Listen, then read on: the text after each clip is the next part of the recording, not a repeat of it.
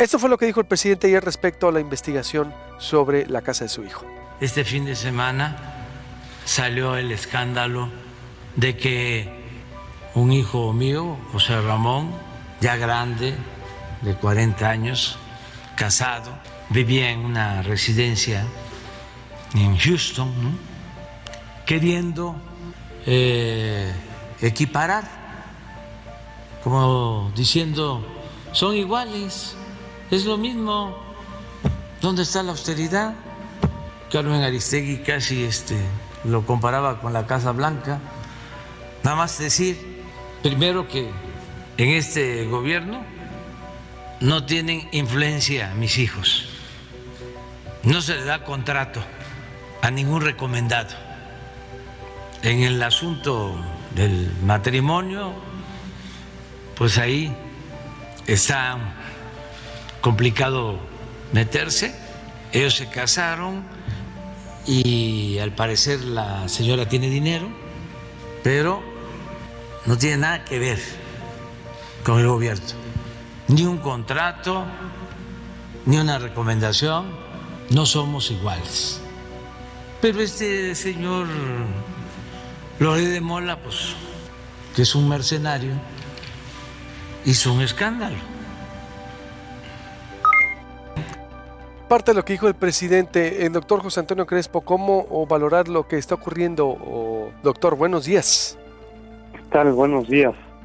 Bueno, pues por un lado tienes razón de que si, si el dinero que obtienes, aunque sea mucho, es legal, pues lo puedes gastar como tú quieres. Eso ya se ha dicho. El problema es cuando es un dinero mal habido. Pero él es el que ha insistido en su discurso en que las cosas van más allá, en que el lujo, la opulencia, el despilfarro es moralmente eh, eh, también cuestionable, que la frugalidad, lo ha dicho, la austeridad no es solamente cuestión administrativa, sino de integridad moral.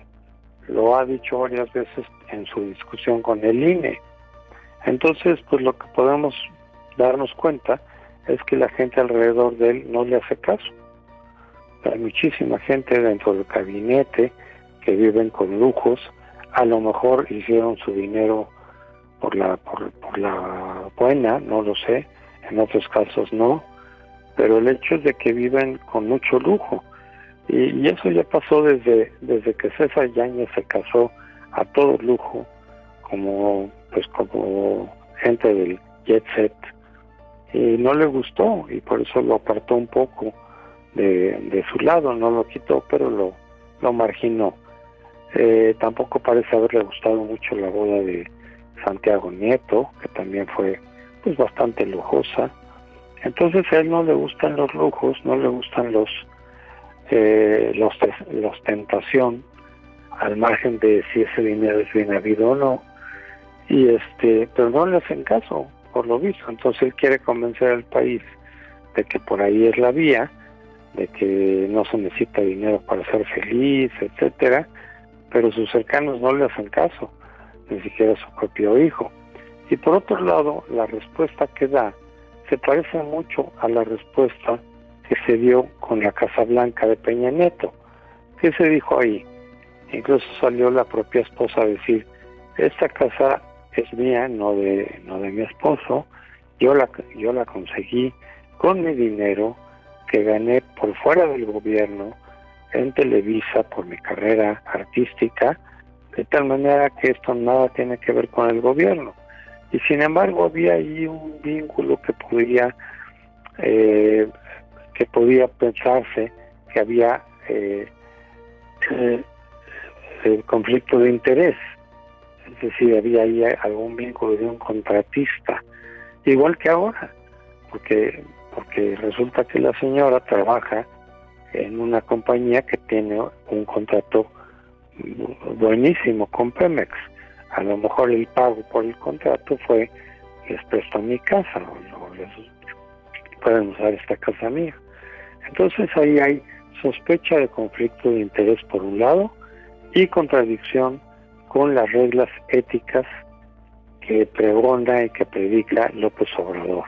Ahí lo mínimo que se puede decir es, pues nadie te hace caso, ni de tu gente cercana, ni de tus colaboradores, ni tu familia, así que tu prédica moral pues no, no está funcionando. Pero hay una posibilidad de que haya conflicto de interés. Que también ha dicho López Obrador eso se acabó, se acabó el influyentismo, se acabó el amiguismo, eh, los conflictos de interés. Aquí hay sospecha, por lo menos, de conflicto de interés de la misma manera que la hubo en la Casa Blanca de Peña Nieto. ¿Qué tendría eh, que pasar? Estoy con el doctor José Antonio Crespo. Doctor, voy a hacer un corte de vuelvo con usted para no interrumpirme. ¿Me, ¿Me permite? Sí, claro. Estoy con el doctor José Antonio Crespo porque eh, dice en esta primera parte interesante la contradicción con las reglas éticas y el discurso de renovación moral del presidente. Volvemos. Volvemos para quien se va conectando, quien va llegando, quien va sintonizando. Estoy con el doctor José Antonio Crespo, analizando lo que dijo el presidente sobre eh, la exposición de la casa de su hijo. Y me recordaba el doctor exactamente los otros casos de cómo Yáñez, por ejemplo, uno de sus más cercanos colaboradores se casó con una boda ostentosa que le costó la distancia, la boda de Santiago Nieto, eh, por ejemplo, también y cómo la doctrina del presidente, que es la austeridad, que es no tener amor al dinero, que es vivir de manera eh, contraria a lo que sea opulencia, pues simple y sencillamente no le hacen caso, dice el doctor. Es decir, eh, en sus cercanos, incluso ni su hijo, para hacer un resumen, eh, no le hace caso al presidente, contradice el discurso de renovación moral. Eh, hay sospecha, dice el doctor, eh, me quedé con eso antes de ir al corte, de un posible conflicto de interés y que y porque contradice pues también además esas reglas éticas. Hay sospecha, doctor, ¿qué, pudiera pasar aquí por... Eh, exacto, que, creo que aquí lo cuestionable es la relación que hay entre la posible relación entre la esposa y el contratista de Pemex. Eh, doctor José Antonio Crespo, ¿y qué tendría que pasar? Usted tuiteaba ironizando, hay que contratar a un Virgilio Andrade, es decir, el que el sastre de Peña Nieto.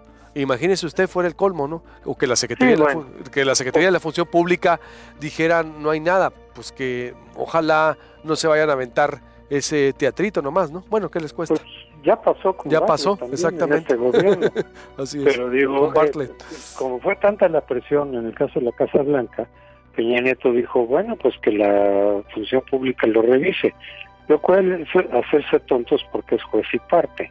Entonces puso a Virgilio Andrade que dijo, no hay problema, es cosa de la señora, no tiene nada que ver el gobierno, lo cual en parte era cierto, pero en la medida en que hay vínculos con el gobierno, pues siempre se puede dar ese tipo de favores, que es lo que llamamos conflictos de interés. Además, hay formas de pagar, digamos, esos favores de manera distinta a como lo dice la ley, porque de un tiempo para acá los funcionarios públicos no pueden recibir regalos. Antes recibían regalos y se hizo mucho escándalo, por ejemplo, con la colina del perro de López Portillo. Fue un regalo que le dieron, un regalo enorme de terrenos que le dieron por ahí y incluso le iban a dar también un rancho, pero ese sí lo, lo rechazó. Después ya, ya en las leyes y en las leyes actuales no se puede recibir un regalo de más de cinco mil pesos, me parece, no, no recuerdo bien cuánto es, pero es muy limitado. Más allá de eso ya es, ya ya, ya es, ya está prohibido por la ley. Pero hay formas de pagar los favores, como puede ser, bueno, ya no te regalo nada, pero te, te, te, te vendo mi casa, la Casa Blanca, por ejemplo, a un precio mucho menor. Ahí nadie puede decir nada vale 10 millones, yo te lo vendo en 4, en 5 o 6 y así te estoy pagando el favor de pues el contrato que me diste o que me facilitaste o que me ayudaste a conseguir eh, a través de, tus vínculos, ¿no? Eh, pues esto podría ser también un, un, favor, decir, ok, no, no les puedo regalar nada, pero qué tal les presto mi casa por no sé cuánto tiempo, vean qué casa es, en fin, hay maneras de darle la vuelta a lo de dar regalos, a lo de pagar favores, y ahora se pagan los favores de otra manera, este, no con regalos. pero el espíritu de, sería el mismo, el espíritu que se está violando, digamos, las reglas del influyentismo, las reglas de los conflictos de interés, se estarían violando también. Eh, aquí yo creo que el gobierno no va a hacer nada. No creo que va a investigar ni ver si hubo alguna intervención de, de José Ramón para que se diera este vínculo entre Pemex y la compañía en la que trabaja su esposa. No lo sé, pero creo que este gobierno no va a hacer nada al respecto. Simplemente lo que ya dijo López Obrador es cosa de ellos, la es cosa de la, de la esposa, ella trabaja en su compañía y no tiene nada que ver con nosotros. Pues, pues, pues Pemex sí tiene que ver con nuestro gobierno. O sea, no es que haya hecho una compañía con un con una compañía con la compañía noruega de petróleo y le hayan prestado esa casa. Es con Pemex. Entonces, pues algo sí tiene que ver. Eh, ese es el, vínculo exacto o con Pemex, eh, Pemex eh, doctor. ¿Cree que estamos ya en una en una sala de desgaste de gobierno, es decir, eh, eh, que, viera a lo que viene, usted ya ha escrito la, obra también del presidente, ha aparecido siempre eh, los, los acontecimientos, los, los escenarios. En, en, qué momento nos encontramos del gobierno del presidente, tomando en cuenta que, exacto, yo también no creo que la Secretaría de la, Función Pública vaya a salir a condenar o, a decir que hubo posible conflicto de interés. El mismo, exacto, con Manuel Bartlett ya lo hicieron y nosotros y, hemos documentado también cómo pues ya la misma Secretaría de la Función Pública cumplió su función de ser. En este país no se actualizan las leyes. Creo que el sistema está hecho para pactos, doctor, para pactos de los políticos, para que las leyes, para que prescriban delitos, para que no ocurra nada. Eh, es decir, eh, en México, o doctor, mucho menos con el hijo de un presidente, el hijo de un gobernador, el, la hija de, de una alcaldesa o alcalde. Es decir, eh, poco se puede hacer, doctor. Parafraseando, decía ahorita al doctor Lorenzo Meyer con su libro Nuestra tragedia persistente, doctor José Antonio Crespo. Sí, yo creo que el criterio que tiene López Obrador del uso de la ley es a los míos, a los que me son leales, a educar los salvo y los defiendo.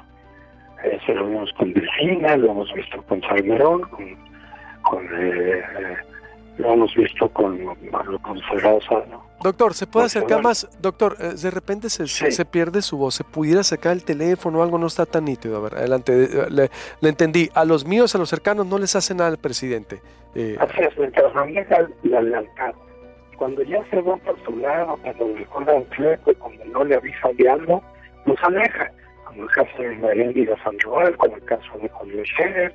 No los castiga legalmente, simplemente los quita que con Arturo Herrera, quién sabe qué pasó, pero los que se hacen... Doctor, le vamos a volver a marcar porque no se está entendiendo mucho. Disculpe, a ver, por favor. Sí, es muy importante lo que está diciendo, por favor. Eh, vamos a volverle a marcar. Es que es lo que está ocurriendo en el país. Ya, de, veras. O, bien, o cuando se aplica la ley, se fabrican delitos, se utiliza para persecución. Es una tragedia persistente. y los escándalos eh, evolucionan. Eh, y hay una competencia para ver quién más. Eh, es un país de vicios legales y en donde me decía, doctor, la justicia entonces en este gobierno federal se ha mostrado así, eh, que, o juarista, pues a mis amigos, la gracia, ¿cómo, ¿cómo, es el lema? Y a mis enemigos... Y gracia. ¿Sí? Justicia y gracia y a los enemigos la ley a secas. Exacto. Sí, sí, se está aplicando así porque muchos de sus cercanos y que le son leales, pues sale y dice, yo confío en ellos, esta es gente honesta. Bueno, pues el caso, por ejemplo, de Delfina Gómez, no solamente es una infracción eh, electoral que ya se sancionó al partido, no, es un delito electoral, está en el código de, delitos electorales, pero tampoco va a pasar nada pese a que en este gobierno se presumió que los delitos electorales ya son delitos graves, no lo eran bueno, pues no le va a pasar nada de FINA, a lo mejor hasta gobernadora del Estado de México, va a ser. Entonces, este, este gobierno tiene ese criterio. Se persigue a algunos de los opositores cuando se tienen los elementos, pero nada con los aliados, nada con los parientes. La investigación de Pío y de Martino está congelada. Este, en fin, se, hacen maromas, se da la vuelta, y no pasa nada. O al que por se le porte eh, bien se le da un premio diplomático también, como dijo, ¿no? Los exgobernadores, es que los gobernadores que les di embajadas o consulados, es que se portaron bien, eran queridos. Y, no se metieron en las elecciones. Ah, bueno, así como en los 70s, 80s, ¿no? Pero ya, es decir, a confesión de partes de relevo de, pruebas, como dicen los abogados, ¿no? es decir, ya sí, ah, bueno. Es decir, eh, de manera clara y franca, doctor. Así es, ese, es el criterio. Lo malo de eso, por supuesto, es que de ahí no surge un Estado de Derecho, que fue una de las principales ofertas del observador.